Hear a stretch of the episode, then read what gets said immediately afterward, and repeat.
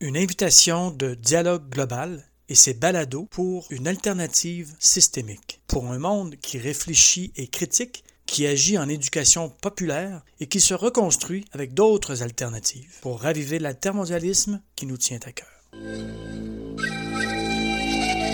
Dialogue global. Sur la ligne de front. Une série de balados sur les mouvements et les personnes qui résistent à l'oppression et à la violence dans le monde présenté par Dialogue Global, en association avec Intercol, la plateforme altermondialiste et Spectre. Aujourd'hui, dans notre monde, des crises éclatent ici et là, dont certaines attirent l'attention et d'autres pas. Ces crises sont habituellement le point culminant d'une série de tensions qui atteignent un seuil critique. Elles illustrent l'incapacité de régimes qui violent les droits et aggrave la pauvreté et l'injustice. Parallèlement, ces crises expriment la colère, le refus et aussi l'espoir de populations fragilisées de reconstruire leur pays. Comme on le voit ces jours-ci en Colombie, en Haïti, en Palestine, en Birmanie et de bien d'autres endroits dont on entend peu parler. Dialogue Global organise sur ce thème une série de balados qui permettront de donner la parole aux acteurs et aux actrices sur le terrain, ceux et celles qui mobilise les sociétés civiles dans la résistance civile. Avec ses correspondants, ses correspondantes, nous essaierons de comprendre comment ils, elles, trouvent le courage de confronter la violence et la répression tout en imaginant l'après-crise. Dialogue global. J'ai euh, réalisé un entretien, un interview avec Donald Cuccialetta. Vous savez, ce fin observateur de la société américaine, pour ne pas dire états-unienne d'Amérique, ancien professeur à la State University de New York. Donald Cuccioletta est historien, et ça, vous le réaliserez au cours des prochaines minutes. Un historien des États-Unis, oui, un spécialiste euh, d'origine québécoise, je dirais, qui peut très bien nous vulgariser ce qui se passe aux États-Unis et remettre ça dans le contexte. Il est membre de l'Observatoire des États-Unis de l'UCAM, l'Université du Québec à Montréal et chargé de cours à l'Université du Québec en Outaouais. Donald Cuccialetta est aussi l'auteur de Où vont les États-Unis, espoir et clivage d'une société en crise et d'un empire déclinant, pour ne pas dire très bel ouvrage qui démystifie le fameux déclin de l'empire américain. Et pour en parler, mais sous un angle de qu'est-ce qui se passe avec la gauche démocrate ou avec les démocrates au Sud? Peut-être avez-vous suivi l'actualité au cours des derniers jours, des dernières semaines. Il se passe des votes très importants où on vote pour des milliards et des milliards dans le but euh, d'adopter une loi sur les infrastructures. Alors, on en parlera un peu plus en détail avec Donald Cuccialetta. Et aussi cette fameuse loi là, de la justice sociale, si on peut dire, qui fera en sorte que, grâce à Bernie Sanders, les États-Unis pourraient faire un virage plus à gauche ou socialiste ou... En fait, je ne vais pas trop donner de détails parce que qui d'autre que Donald Cuccialetta pour nous expliquer qu'en est-il effectivement? De la gauche américaine ou de ce qu'on pourrait dire le parti DSA. Et vous en saurez plus euh, avec Donald Cuccialetta. Donald Cuccialetta, bienvenue euh, sur la plateforme altermondialiste. Il se passe beaucoup de choses aux États-Unis d'Amérique, nos voisins du Sud. Il y a des discussions euh, et des tractations à la Chambre des représentants et au Sénat d'une loi d'investissement dans les infrastructures et ça a tourné, semble-t-il, à l'avantage de l'aile gauche du Parti démocrate. Il y a des milliards prévus pour des routes, des ponts, rails, aéroports, euh, ports, pour l'accès Internet à haut débit, pour l'électrification des transports et la rénovation du réseau électrique, euh, pour l'adaptation au changement climatique, pour boucher en fait euh, les sites pétroliers et miniers en fin de vie, pour la rénovation de canalisation d'eau potable. En fait, beaucoup de projets en infrastructure. Et donc, on parle de plus en plus dans cette valse de milliards à dépenser, initiée par la courte majorité du Parti démocrate au Congrès, une majorité fragile à la Chambre des représentants, et ce, au moment où le Trésor public se demande s'ils auront l'argent pour payer leurs fonctionnaires. Alors, des points sont marqués, semble-t-il, par la gauche et le sénateur démocrate Bernie Sanders. Oui. L'élu Sanders ne porte-t-il pas le pouvoir de la gauche social-démocrate sur son dos, mais qu'en est-il des origines des partis de gauche aux États-Unis d'Amérique? Oh, euh, ça va assez loin même. Euh, ça a commencé même avec des syndicats assez euh, radicaux, les chevaliers du travail en passant. Euh, les Chevaliers du Travail est un syndicat assez radical pour son époque. Puis là, on parle euh, juste un peu avant le mi-19e siècle. D'ailleurs, les Chevaliers du Travail, ils ont même mis ici au Québec à l'époque pour aider euh, plus tard, évidemment, les, mettre sur pied les syndicats. C'est un syndicat extrêmement radical dans le sens qu'il croyait finalement à l'égalité entre les hommes et les femmes, travail, égal, salaire égal. Imaginez-vous, on est au 19e siècle. Et en plus, sauf qu'ils avaient quelque chose d'assez intéressant, ils disaient les seuls membres qui ne pouvaient pas venir membres, les seules personnes qui ne pouvaient pas venir membres du Chevalier du Travail, c'était les avocats et les gens qui, jouaient aux cartes. Il y avait quand même un certain puritanisme à travers tout ça. Mais à partir de eux, on commence à avoir des mouvements ouvriers et très tôt, finalement, les syndicats ont commencé à mettre sur pied, puis les partis politiques qui sont un peu, qui ont sorti de ces mouvements ouvriers-là, ont commencé à se fonder. Écoutez, dans les années 20-30, euh, le Parti communiste était très, très, très grand aux États-Unis, euh, sous la direction de William Z. Foster, euh, qui s'est présenté à deux reprises à la présidence des États-Unis. Puis dans le deuxième vote qu'il a eu sous le deuxième mandat de Franklin Delano Roosevelt, il est allé chercher quelque chose comme 12 du vote populaire, qui était énorme le Parti communiste est assez important. Il faut dire aussi, par la suite, euh, les mouvements socialistes se développèrent davantage. Et d'ailleurs, celui que, que, M. Sanders réfère constamment, Eugene V. Debs. Debs, euh, syndicaliste, euh, les chemins de fer, des, des grèves un peu partout à travers les États-Unis, a fondé un des premiers partis socialistes aux États-Unis. et donc, par la suite, il d'autres partis socialistes qui ont été fondés jusque les années 60-70, vous dire, avec Michael Harrington. Euh, mais il faut dire que ça a tout été difficile. Hein. Le mot socialiste, le mot communiste, euh, surtout quand le FBI s'est mis de la partie, l'extrême droite aux États-Unis, particulièrement les néo-nazis. Il ne faut jamais oublier que les néo-nazis n'ont pas juste apparu avec Donald Trump. Ils sont là depuis longtemps. Euh, je veux dire, le Parti nazi des États-Unis euh, faisait même des marches euh, sur Broadway jusqu'à les années 60. Imaginez-vous, là, plus le Ku Klux Klan et tous les mouvements de droite et d'extrême droite. Donc, finalement, le mouvement socialiste ou les partis socialistes avaient de la misère à s'ancrer, vraiment enraciné, on peut dire, dans la société américaine. Donc, ça a été un combat constant constant, constant, jusqu'à temps qu'on arrive les années 60, où que finalement le Socialist Party of America avec Michael Harrington a commencé à s'enraciner dans la société américaine. Mais à cause qu'on peut dire de ce qu'on appelle la nouvelle gauche, qui a commencé à s'orchestrer et s'organiser les années 60, tous les mouvements des droits civiques, les Black Panthers par la suite, euh, Stokely Carmichael et Snick, euh, Malcolm X qui prenait des discours, puis à la fin de sa vie, Malcolm X était devenu un marxiste.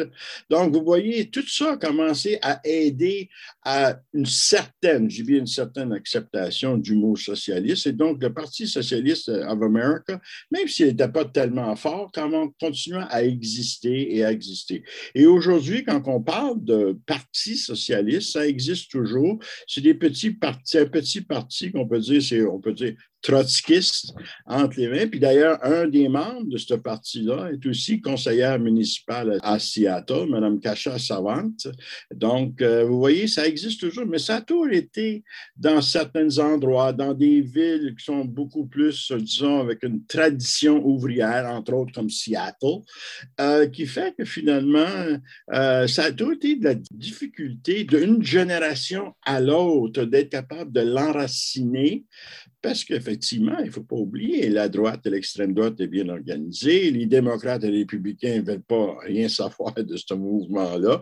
D'ailleurs, Nancy Pelosi, à un moment donné, quand euh, Alexandria Ocasio-Cortez, quand, elle a été assermentée la première fois comme euh, représentante euh, de Queens à la Chambre des représentants, finalement, elle a mis la main sur la Bible, elle a dit Je suis un socialiste. Et Mme Pelosi, 24 heures plus tard, a dit Mais le socialisme n'est pas américain. Nous, on n'a jamais connu ça dans notre histoire. Fait que là, je me suis dit à moi-même Elle devrait lire Howard Zinn, qui a vraiment documenté très bien tout ce mouvement-là dans son fameux livre, qui est traduit en français d'ailleurs. L'histoire populaire des États-Unis. Donc, ça, ça tient des hauts et des bas, mais aujourd'hui, dans le contexte dans lequel on est, s'il y a un pays au monde où le mot socialiste prend de plus en plus d'espace, pas énormément, il ne contrôle pas le, dialogue, mais qui prend de plus en plus d'espace à partir de les 50 États, c'est le mot socialiste aujourd'hui. Donc, assez curieusement, ailleurs dans le monde, le mot socialiste semble être mis de côté. Euh, tout un rattachement au communisme. Les communistes, c'est mal accepté encore aujourd'hui. Mais aux États-Unis, le mot socialiste revient, puis on a des revues, il y a des mouvements, euh, il y a des, candidats qui se présentent à la Chambre des représentants. Donc, il y a comme un renouveau, il y a comme une renaissance, renaissance. Puis quand j'avais dit euh, Bernie Sanders, mais c'est Bernie Sanders qui, on peut dire, qui est le, le, parrain, si on peut appeler ainsi, ou le grand-père de ce mouvement-là, depuis qu'il était maire euh, progressiste de Burlington. Puis aujourd'hui, ben, il est sénateur indépendant au caucus des démocrates au Sénat. Oui, c'est ce qu'on comprend. Il est sénateur indépendant, ce qu'on ne répète pas toujours, parce qu'on l'associe beaucoup aux démocrates. Mais il, siège au caucus des démocrates. Les démocrates le, le font venir au Sénat, au caucus des démocrates au Sénat, parce que c'est un vote de plus, parce qu'il y a une tendance finalement à voter du côté des démocrates, parce que lui essaie de voir, disons, les distinctions, on peut dire, les démocrates, euh, les sénateurs démocrates euh, de droite, parce qu'il y en a. Hein, regardez Joe Manchin, c'est exactement ça. Euh, ils sont conservateurs. Fait que lui, il travaille avec ceux que lui considère qui sont ouverts, sont peut-être centristes, pas nécessairement des progressistes, mais sur certains points, sur certaines législations, sont des progressistes, sont d'accord avec quelque chose.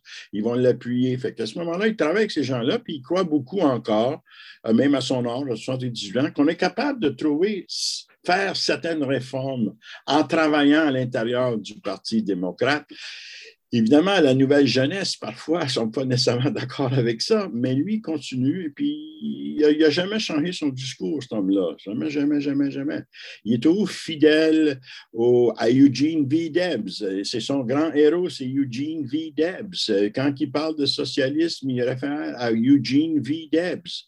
Donc, euh, il est toujours là, et puis c'est un, disons, c'est quelqu'un qui encourage la jeunesse jeunesse aussi, d'embarquer dans les mouvements. Donc, euh, non, et la jeunesse le regarde avec grande appréciation, avec grand honneur. Euh, non, effectivement. Puis, il y a quand même 78 ans. Je veux dire, il est plus jeune, jeune, là. Et donc, euh, puis, dans la dernière campagne électorale de 2020, il y a eu quand même des problèmes cardiaques. Hein. Il est obligé d'arrêter sa campagne pendant une semaine de temps. Bon, fait que vous voyez, mais Bernie lâche pas. Il lâche pas.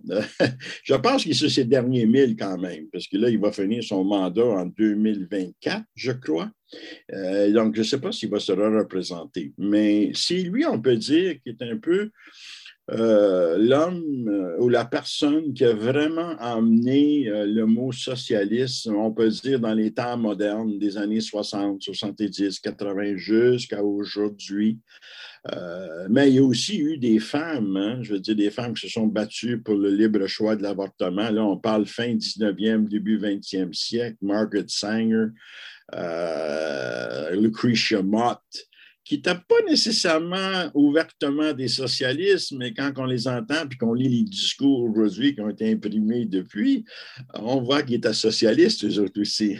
Et, fait que ça il fait partie de l'histoire américaine. Il n'a jamais dominé, on peut dire, l'histoire américaine, mais ça prend toujours des historiens comme Howard Zinn, lui-même socialiste, qui a toujours effectivement euh, poussé ou moussé l'idée que le socialisme, les syndicats euh, radicaux et les mouvements de masse euh, américaines sont socialistes, progressistes. Donc, c'est à partir de lui et d'autres comme lui qu'on connaît vraiment l'histoire du mouvement ouvrier, du mouvement socialiste et le mouvement même des progressistes américains. Effectivement, Donald Cuccioletta, euh, depuis euh, la fondation des États-Unis d'Amérique, euh, on assiste à un système politique basé sur le bipartisme. Donc, c'est difficile, j'imagine, pour certains courants de, se faire représenter comme élus. différents courants idéologiques, comme vous l'avez si bien expliqué, coexistent au sein de la gauche et de DSA, qui n'a pas supporté Hillary Clinton ni Biden comme Bernie Sanders euh, l'avait fait. Il y a des courants marxistes, comme vous l'avez dit, antispécisme socialiste, libertaire, bien que tout repose sur des idées socialistes, comme vous l'avez si bien dit. Mais euh, qu'en est-il euh, de, des jeunes impliqués dans DSA, de ces, fameux young socialistes dont on parle de plus en plus, qui, qui, sont de plus en plus membres et engagés avec comme idole Bernie Sanders, mais ils n'ont pas suivi son vote pour Clinton ni Biden? Non, absolument. Ah, non, non. Ils, vont suivre Bernie Sanders parce qu'ils le respectent. Ils voient que c'est un peu le, grand-père, on peut dire, euh, l'icône euh, du développement euh, du mouvement socialiste des temps modernes ou des temps postmodernes, comment on peut définir la période dans laquelle nous sommes. Mais le DSA, Democratic Socialists of America, qui est assez récent dans les faits, c'est dans les dernières années, dans les deux dernières élections présidentielle, que vraiment ils ont pris un envolé extraordinaire. Donc, le nombre de membres, etc., des chapitres dans tous les États, dans les grandes villes, euh, finalement, euh, du monde qui travaille un peu partout, dans tous les milieux, des gens qui ont contesté les élections municipales. Puis c'est important qu'on parle de pourquoi contester les élections municipales aux États-Unis. C'est là que le DSA, et on peut dire les nouveaux jeunes marxistes, socialistes, et même à l'intérieur du DSA, il y a des trotskistes aussi. Tu sais, c'est pas clair, là, mais c'est le débat. Au moins, il y a un débat. C'est intéressant de, suivre ce débat-là. Ça veut dire que finalement, le municipalisme vraiment a une longue tradition aux États-Unis. Depuis le, le, fin du 19e siècle, quand le premier maire euh, est arrivé à Milwaukee, qui est acquis qu'un socialiste. Donc, le mot socialiste était beaucoup attaché à prendre le conseil municipal, la mairie si possible, et le conseil municipal. Puis on, voit aujourd'hui que la jeunesse a compris que les, les, municipalités, et surtout les grands centres urbains, sont complètement autonomes.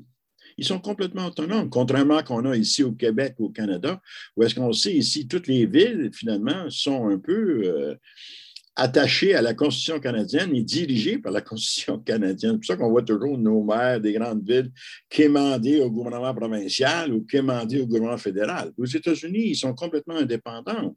Et qui fait que finalement, ce n'est pas pour rien que dans les dans les villes américaines, il y a au-dessus de 100 villes qui sont des villes sanctuaires. Ça veut dire tous ceux qui traversent la frontière avec le Mexique sont illégaux, ou même ceux qui viennent du Canada sont illégaux, peu importe. Ces gens-là sont, reçus comme pleins citoyens dans ces villes-là. Et quand M. Trump a tenté de dire à, le conseil municipal progressiste et même avec quelqu'un, avec une alliance avec les socialistes à San Francisco.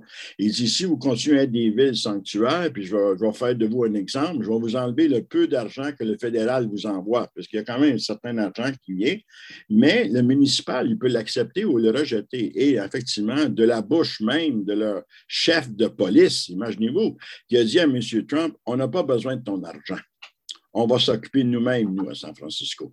vous voyez, l'indépendance là. Et ça, ça veut dire que les socialistes, avec une alliance avec les progressistes, vont se présenter régulièrement au niveau des conseils municipaux à travers les États-Unis. Et à Chicago, il y a 50 conseillers municipaux sur, le conseil municipal à Chicago et les socialistes, qui avaient à peu une quinzaine qui ont été élus sur la base des socialistes, ils ont été capables d'aller chercher au-dessus de 25 progressistes qui sont d'accord avec leur programme en général. Ils ont construit une coalition et c'est eux qui gouvernent, qui contrôlent le conseil municipal de Chicago. Ce n'est pas une petite ville de Chicago, c'est au cœur de l'Amérique et les autres, ils contrôlent ça. Comme comme à New York, le conseil municipal de New York est contrôlé par les progressistes avec deux, trois socialistes qui travaillent avec eux.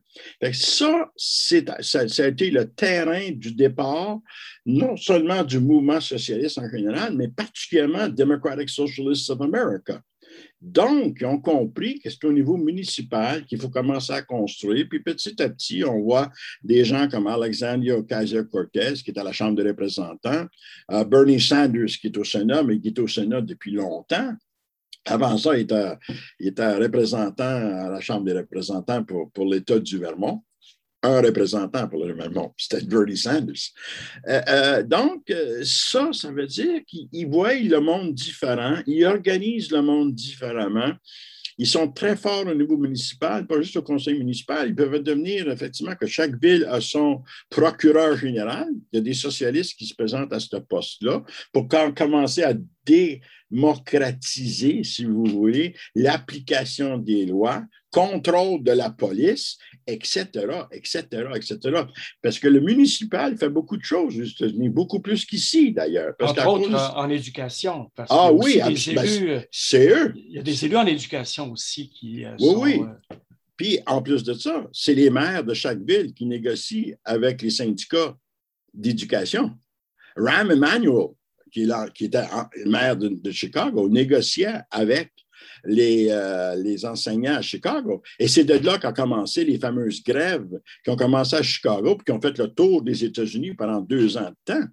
Mais ça, c'est parti avec Ram Emanuel, parce que lui, il était anti-syndical, il voulait rien savoir. Fait que même de Blasio, maire de New York, est obligé de négocier avec les syndicats à New York les primaires et les secondaires à New York. C'est lui qui négocie. Fait que vous voyez, le pouvoir municipal est énorme, est énorme. Quand vous contrôlez un conseil municipal, puis dans certains postes de l'appareil administratif, ah, vous voyez la force qu'il peut y avoir dans le quotidien. Puis aux États-Unis, contrairement à ici au Québec, puis même au Canada, le monde sont plus proches des villes et le conseil municipal qu'ils sont même du fédéral. Au niveau municipal aux États-Unis, on vote massivement parce qu'on on sent qu'on est proche. La ville s'occupe de nous, etc., etc., etc. Donc, le DSA, s'il a fait sa réputation depuis, on peut dire, les dernières trois décennies, c'est parce qu'ils ont compris qu'il fallait investir comme premier palier, comme premier palier du mouvement socialiste, c'était les, les, conseils euh, municipaux à travers le pays. Puis ils le font. Même au Texas, même à Houston, imaginez-vous, au Texas, il y a deux conseillers municipaux qui sont des socialistes sur le conseil municipal de Houston, en plein cœur du Texas. vous voyez, il y, a, quelque chose qui est en train de se changer aux États-Unis, puis que ça va rapporter beaucoup plus loin. La question est toujours la même question. À quel point sont enracinés dans la classe ouvrière, dans le peuple en général, dans les gens qui sont les minorités visibles et invisibles? Et je pense que dans les derniers 4-5 ans, on voit qu'ils travaillent très fort envers ces gens-là, parce qu'on sait que la mosaïque américaine est en train de se révolter. Hein.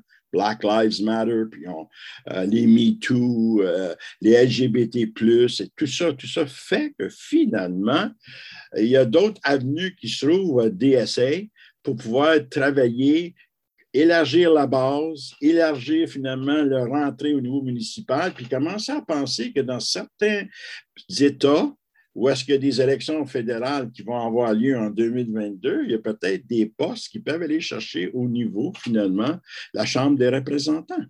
Et c'est pas ça qu'on voit aujourd'hui. Les républicains et les démocrates, ils ne disent pas ouvertement, mais ils ont fait une alliance depuis quelques semaines pour empêcher tous les progressistes et tous les socialistes de se présenter en 2022, le mi-mandat le mi-mandat, parce qu'ils disent maintenant que ces progressistes-là, ces gens de la gauche, sont tous de l'extrême gauche, pareil comme l'extrême droite. Et ça, c'est les républicains et les démocrates qui travaillent ensemble. Ça les fait peur de tout ça. Fait vous voyez, il y a quelque chose là qui bouge aux États-Unis la question demeure toujours jusqu'à où sont enracinés que quand les ouragans vont venir ou les tornades vont venir de la droite et de l'extrême droite, puis avec les FBI et puis tout ce que vous voulez, est-ce qu'ils vont être capables encore de se tenir debout? Ça, c'est le test. Puis moi, le test va commencer à apparaître en 2022 au mi-mandat, puis fort probablement, ça va revenir encore plus fort en 2024 à les élections présidentielles. là, c'est un moment extrêmement, extrêmement euh, euh, préoccupant qu'il faut surveiller de très près qu'est-ce qui se passe. Puis grâce au DSA, il faut le dire, le mouvement syndical a repris a repris aux États-Unis à la base, ce qu'ils appellent les autres rank and file. Nous autres, on dit la base. Hein? Les autres rank and file. C'est pour ça que les, les, enseignants ont fait la grève à travers les États-Unis, dans toutes les grandes villes des États-Unis pendant un an et demi jusqu'à deux ans. Imaginez-vous, là. Ça s'est jamais vu dans l'histoire américaine, tout ça. Mais ça, c'est grâce au DSA, qui travaille avec des mouvements syndicaux, de l'intérieur du mouvement syndical et même de l'extérieur du mouvement syndical. Donc, ça crée finalement quelque chose qu'on a rarement vu depuis les années 60 et même, on peut dire, jusqu'à les années 20 et les années 30 avec le Parti communiste avec William Z. Foster. Mais, oui, Donald Colachetta. Euh, qu'en est-il du Green New Deal? Parce que vous ah. aussi oublier euh, les Verts, parce qu'il y a quand même le US Green Party qui euh, est associé à la gauche, qui essaie, dans ce système bipartisan, de, de faire élire, souvent présente des candidats au présidentiel. Ils ont quelques centaines d'élus aussi, un peu comme les socialistes dans, dans, les conseils municipaux, dans les conseils d'éducation et, et d'autres réseaux. Et, et, qu'en est-il du Green New Deal? Est-il devenu le, point central du programme du Parti euh, démocrate, justement, pour les prochaines élections où, vous savez, euh, dans ce Green New Deal, on, parle d'un salaire minimum de 15 un système de santé à salaire unique, euh, la gratuité des études supérieures et tout ça. Et qu'en est-il de l'avenir du Green New Deal? Ben, le Green New Deal, il faut le dire, c'est Alexandria Ocasio-Cortez et Bernie Sanders. Ce n'est pas le Parti vert des États-Unis. Hein? Parti vert des États-Unis, il y a bien du monde là-dedans qui croit au éco-capitalisme. Il ne croit pas au éco-socialisme comme les vrais socialistes aux États-Unis. Il faut faire la distinction. Et souvent, le, Parti vert, dit des choses qui sont progressistes en soi, mais ça n'en fait pas pour autant des socialistes. Moi, je fais une distinction entre les progressistes et les socialistes quand même. Parce qu'il ne faut pas oublier, dans le discours socialiste, le but ultime, c'est de, de mettre aux poubelles de l'histoire le capitalisme. C'est ça. C'est ça le but. Bon, les moyens à prendre sont peut-être différents qu'on a vu en 1917 ou en 1949 en Chine ou ailleurs. Les moyens sont différents. On commence à utiliser plus le système. On est capable de s'installer autrement. Mais il y a une distinction à faire là. Et le Green New Deal, le Green New Deal, Joe Biden l'a rejeté. Joe Biden a rejeté le Green New Deal. Même Nancy Pelosi n'avait rien à savoir de ça. Joe Biden, il y a un mois, il a dit Je vais lutter contre les changements climatiques. Tout le monde a applaudi. Puis dans la même semaine, il a écrit euh, des, ententes avec les compagnies pétrolières. Écoutez, c'est constamment la contradiction des démocrates. Euh, et donc, les socialistes sont au courant de tout ça. Donc, euh, moi, je pense qu'il faut regarder le Green New Deal comme quelque chose qui est beaucoup plus profond de ce qu'on peut dire les Verts disent, qu'est-ce que les autres qui se disent progressistes je veux bien, mais finalement, le Green New Deal qui est mis de l'avant par Bernie Sanders puis Alexander Ocasio-Cortez au niveau de la Chambre des représentants, c'est vraiment quelque chose qui va en profondeur changer. Puis on ne parle plus aux États-Unis de, justement de Green New Deal. On est rendu à parler d'éco-socialisme maintenant parmi la gauche américaine, surtout ceux du DSA, et d'autres qui sont dans les mouvements socialistes aussi, comme les trotskistes, etc., etc., puis les marxistes. Puis il faut toujours pas oublier, il y a toujours les petits noyaux des partis communistes aux États-Unis, il y en a deux, trois, mais je veux dire, ils n'ont pas nécessairement d'impact. Mais quand ça vient à discuter du Green New Deal, le monde commence à parler d'écosocialisme. Donc, il faut faire une distinction. Et je pense que le DSA essaye le plus possible. Bon, le 15 de l'heure, c'est venu de Mme Kassawat à Seattle. Ah, c'est elle. Et d'ailleurs, c'est elle qui a passé la première fois qu'on a eu le 15 de l'heure à partir du conseil municipal, contrôlé par elle et les progressistes. Et c'est pourtant que l'école bleue à Seattle, depuis quelques années, peut-être, j'espère, depuis ce temps-là, ils ont plus que 15 de l'heure. Peut-être sont rendus à 18. Je le souhaite pour eux. Mais c'est à l'école bleue, les, travailleurs, les travailleurs qui travaillent pour la ville de, Seattle. Donc, c'est commencé là. Euh, et, ça va continuer là. et euh, comme ailleurs. Donc, il faut, donner crédit euh, à, les individus qui, puis à les mouvements socialistes aux États-Unis. Euh, bon, moi, j'ai rien contre les partis verts, mais dans bien des cas, les partis verts, si on écoute complètement, on analyse leur programme, euh, je veux dire, c'est l'éco-capitalisme. On est capable de garder le capitalisme en marche tout en étant écologique. D'ailleurs, le premier à avoir dit ça, qui avait utilisé ça alors qu'il était gouverneur de l'État de la Californie, c'est nul autre que Arnold Schwarzenegger. Arnold Schwarzenegger était le premier à dire, en tant que gouverneur de la Californie, que l'éco-capitalisme peut servir le capitalisme, puis tout en étant écologique. Et ça, les gens, comme les républicains, peut-être pas républicains, mais certains démocrates ont sauté sur ça. C'est pour ça que M. Biden, quand M. Euh, Sanders lui a dit We want the Green New Deal, Biden a complètement rejeté ça, complètement rejeté ça, et qui fait que finalement, M. Biden, bon, c'est un démocrate, il parle des deux côtés de la bouche en même temps, comme toujours les démocrates ont ben fait. Puis, bon, il n'est peut-être pas aussi à droite que la gang de l'autre côté, les républicains, hein, parce qu'ils autres sont rendus, à, on peut dire, un autoritarisme d'extrême droite, puis avec des éléments, il faut dire, peut-être pas à l'intérieur, à l'intérieur du parti, Ted Cruz, alors moi, je pense que quand tu écoutes son discours, tu dis, écoutons, c'est un néo-fasciste, homme-là. Euh, écoutez, là. Fait que, mais au sein du démocrate, il ne faut jamais oublier, il y, a, beaucoup. Écoute, le tiers du Parti démocrate, c'est des conservateurs. Ils s'entendent très bien avec les conservateurs au, au Parti républicain aussi. Donc, euh, c'est ça. Ces deux partis, puis vous l'avez fait mention au début dans la question, ces deux partis qui contrôlent, ce n'est pas une question de biparti, c'est une question de contrôle du système, un, électoral, et de deux, la gouvernance du pays. Ça veut dire les tierces partis, puis Dieu sait que, écoutez, là, un pays de 324 millions de personnes, ils sont dus pour un troisième, un quatrième, un cinquième parti, au moins de laisser les gens choisir comment est-ce qu'ils voient l'évolution de leur société, ne serait-ce qu'au niveau d'un parti politique, les nouveaux partis qu'on doit fonder, etc., etc. Les républicains et les démocrates, là-dessus, ils se tiennent comme ça, puis ils disent « no way ». Oui, on peut les laisser au niveau municipal, mais écoute, dans l'État de New York, il y a huit partis qui se présentent au conseil, municipal dans la ville de New York, puis il y en a au moins autant, sinon plus, qui se présentent à, l'élection pour le, gouverneur de l'État de New York, puis la législature, puis le Sénat de l'État de New York.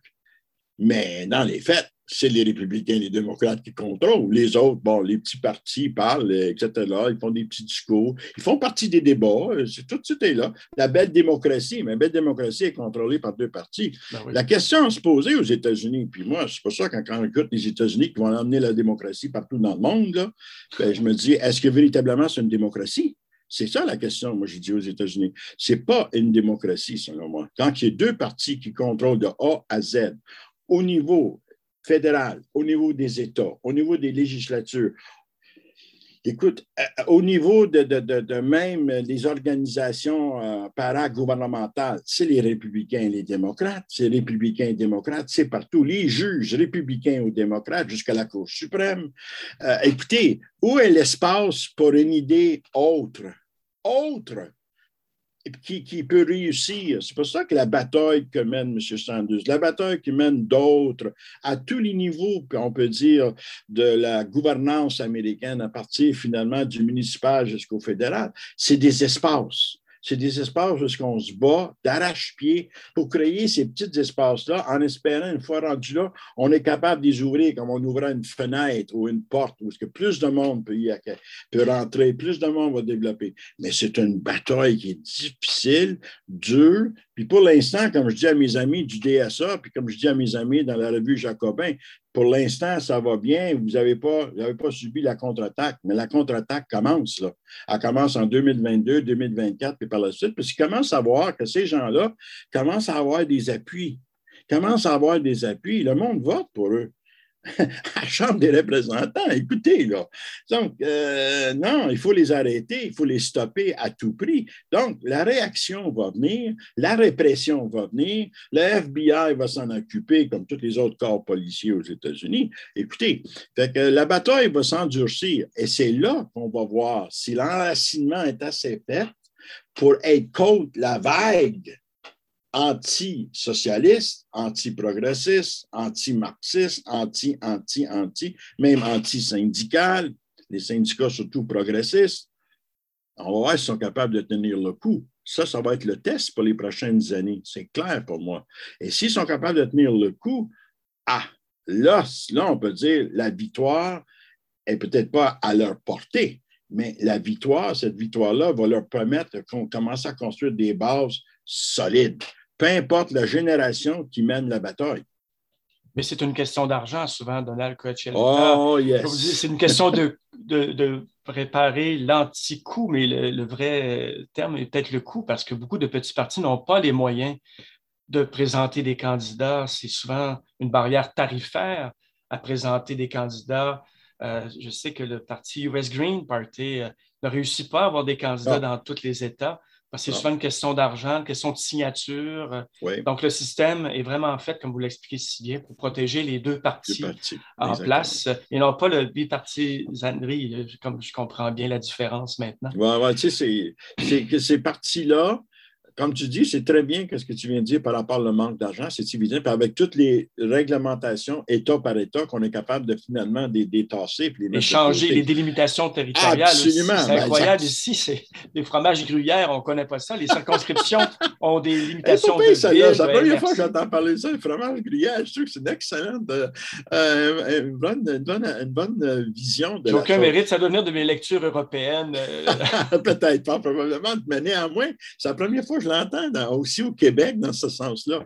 Mais tu as tout à fait raison. Tu as tout à fait raison. D'ailleurs, les, républicains ont commencé déjà à faire du gerrymandering dans les États où est-ce qu'ils contrôlent soit le gouverneur ou la législature. Donc, ils ont commencé déjà. Ils se préparent pour 2022. Là. Donc, ils commencent surtout au niveau de la Chambre des représentants parce que le Sénat, bien évidemment, sont deux par État. Fait que ça veut dire que c'est tout le Sénat, c'est tout l'État qui vote. Tandis que la Chambre des représentants, c'est vraiment, comme tu dis, des circonscriptions à la fromage gruyère, vraiment tout croche et tout ça. ça quand regarde cette carte électorale-là à, chaque élection, je me dis, mais 20 fois, comment il fait pour se comprendre? mais c'est clair que les républicains et les démocrates. Puis, même si les démocrates vont accuser les républicains de gerrymandering, ça veut dire changer la carte électorale, parce que c'est les États hein, qui sont responsables de tout ça. on a eu le recensement de 2020, on utilise ce recensement-là pour restructurer à l'intérieur de chaque État et la responsabilité du gouverneur avec la législature de tout restructurer cette carte électorale fédérale dans son État. Et donc, et donc, quand vous regardez ça, vous dites, ça se peut pas. Ils ont, ils ont dessiné cette carte-là, ils étaient tous sous, quoi.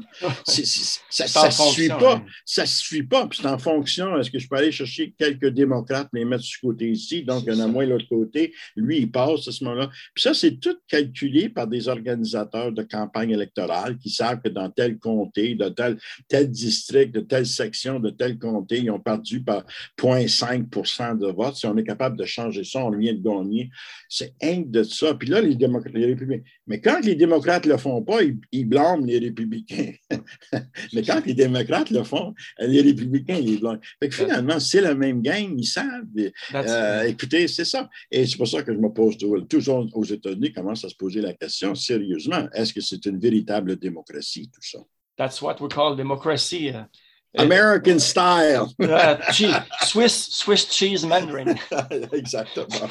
Euh, en terminant, Donald Cuccialetta, euh, donc être socialiste, progressiste aux États-Unis, est-ce que c'est aussi être contre le complexe militaro-industriel? Oh, oh oui, absolument.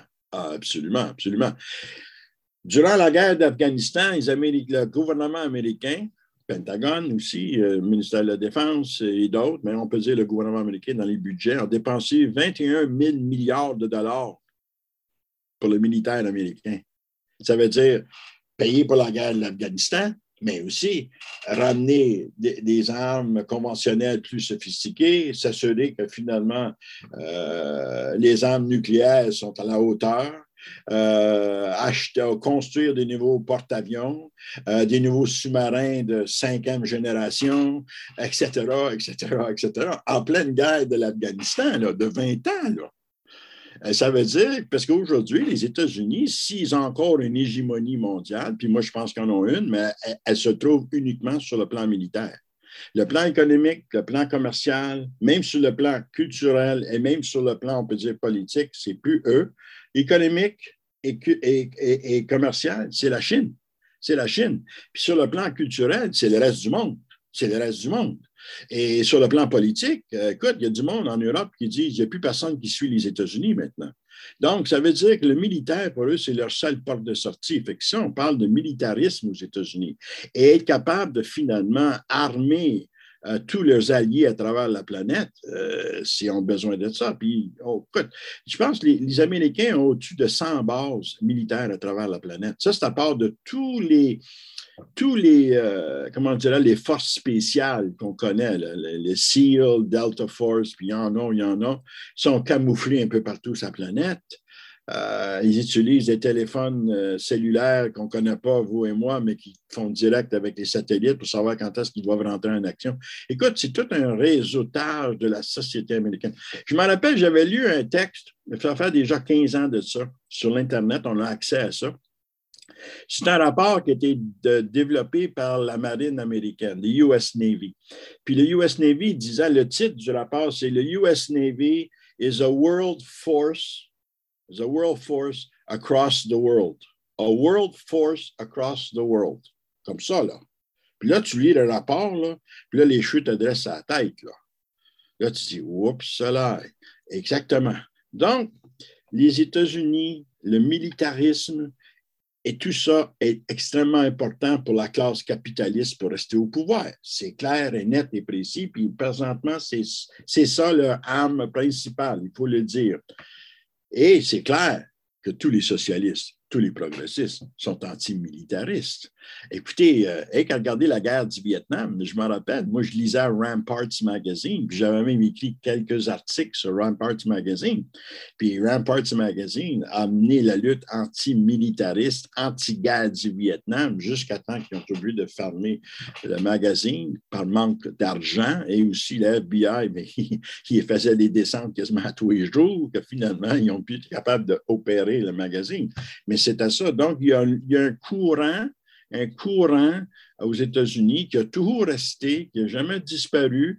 Il a été plus fort, peut-être un peu plus faible, mais il est toujours là, effectivement anti-militariste aux États-Unis, extrêmement anti-militariste. Donc, euh, puis il ne faut jamais oublier, même quand on va en guerre, puis les gens, au début de la guerre, sont d'accord d'aller en guerre. Mais après 4-5 ans, ils disent Bring the boys home. Et en Afghanistan, on a constamment, pendant 20 ans, menti au peuple américain. Il y a un très bon livre qui, est déjà sorti qui s'appelle The Afghan Papers. C'est le Washington Post qui publie ça. Ils ont été capables de faire ramasser 2000 pages d'entrevues avec toutes sortes de monde qui ont participé en Afghanistan. Puis maintenant, ils ont, ils ont écrit un livre là-dessus qui s'appelle The Afghan Papers. Puis quand on lit ça, on voit que finalement, l'Afghanistan, ça a été un mensonge orchestré par le Pentagone, le gouvernement, peu importe le président qui était là, peu importe le président qui était là, pour garder la population en disant euh, on est là, on développe, on est en train d'aider un peuple, tous les mensonges que vous faites. Puis ça, ça c'est en parallèle, beaucoup, si vous avez lu, c'est les fameux Pentagon Papers sur le Vietnam. Même chose. Donc, ce livre-là, présentement aux États-Unis, est un best-seller. Le monde le lit, surtout la nouvelle jeunesse. Ceux qui luttent, ceux sont embarqués dans une transformation-là de cette société-là. Euh, là, on voit effectivement les mensonges. Donc, non, non. Euh, L'Afghanistan, ça a été un mensonge du début jusqu'à la fin. Jusqu'à la fin. Et malheureusement, c'est les soldats qui sont morts là. Puis de deux, c'est le peuple afghan qui vont souffrir encore Grâce à qui? Les États-Unis d'Amérique. En conclusion, Donald Cuccioletta, euh, Bernie Sanders, comme vous dites, est vieillissant. Il a porté sur ses épaules cette gauche social-démocrate depuis des décennies maintenant. Qui va lui succéder? Est-ce que, quelles sont les chances qu'il y ait un candidat de, la trempe de Sanders aux prochaines euh, primaires démocrates?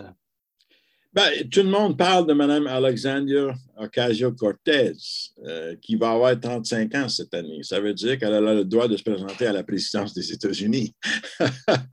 Donc, mais c'est difficile à dire parce que ça manque, elle n'a pas nécessairement encore beaucoup, beaucoup d'expérience. Elle est extraordinaire, il faut le dire.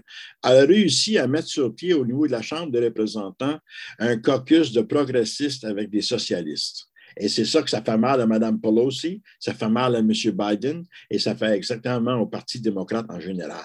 Donc, vous voyez, mais, mais, encore là, la contre-attaque s'en vient contre elle. Est-ce qu'elle est capable de maintenir ses positions? Est-ce qu'elle est capable de se défendre?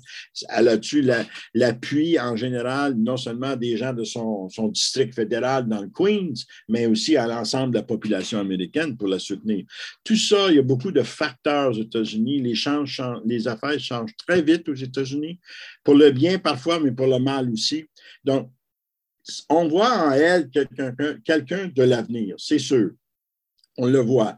Pas nécessairement au Parti démocrate, mais dans le mouvement socialiste, oui. Dans le DSA, oui. Et tous les socialistes un peu partout aux États-Unis, même s'ils ne sont pas nécessairement dans le DSA, euh, mais qui la soutiennent, parce qu'on voit qu'elle... Euh, écoutez, elle a commencé sa carrière en étant disant ben, je, vais, me présenter pour la circonscription, le, district fédéral du Queens. Euh, puis à ce moment-là, elle, travaillait dans, derrière un bar était barmaid, était barman, non barmaid, je ne sais pas comment on appelle ça aujourd'hui, mais elle était là. ça veut dire qu'elle part de loin, cette femme-là. Puis aujourd'hui, elle a un following extraordinaire. Pas simplement aux États-Unis, mais même ailleurs dans le monde. Tout le monde connaît Alexandria Ocasio-Cortez. Euh, je donnais une conférence la semaine passée euh, dans, dans, un dans une ville à l'extérieur de Montréal. Puis les gens, la première question que les femmes qui étaient là m'ont posé, qu'est-ce que vous pensez d'Alexandria Ocasio-Cortez? Puis là, j'ai commencé. Vous voulez parler d'elle? Ah, absolument qu'on veut parler d'elle. C'est ici au Québec, là. On la suit. Donc, non, non.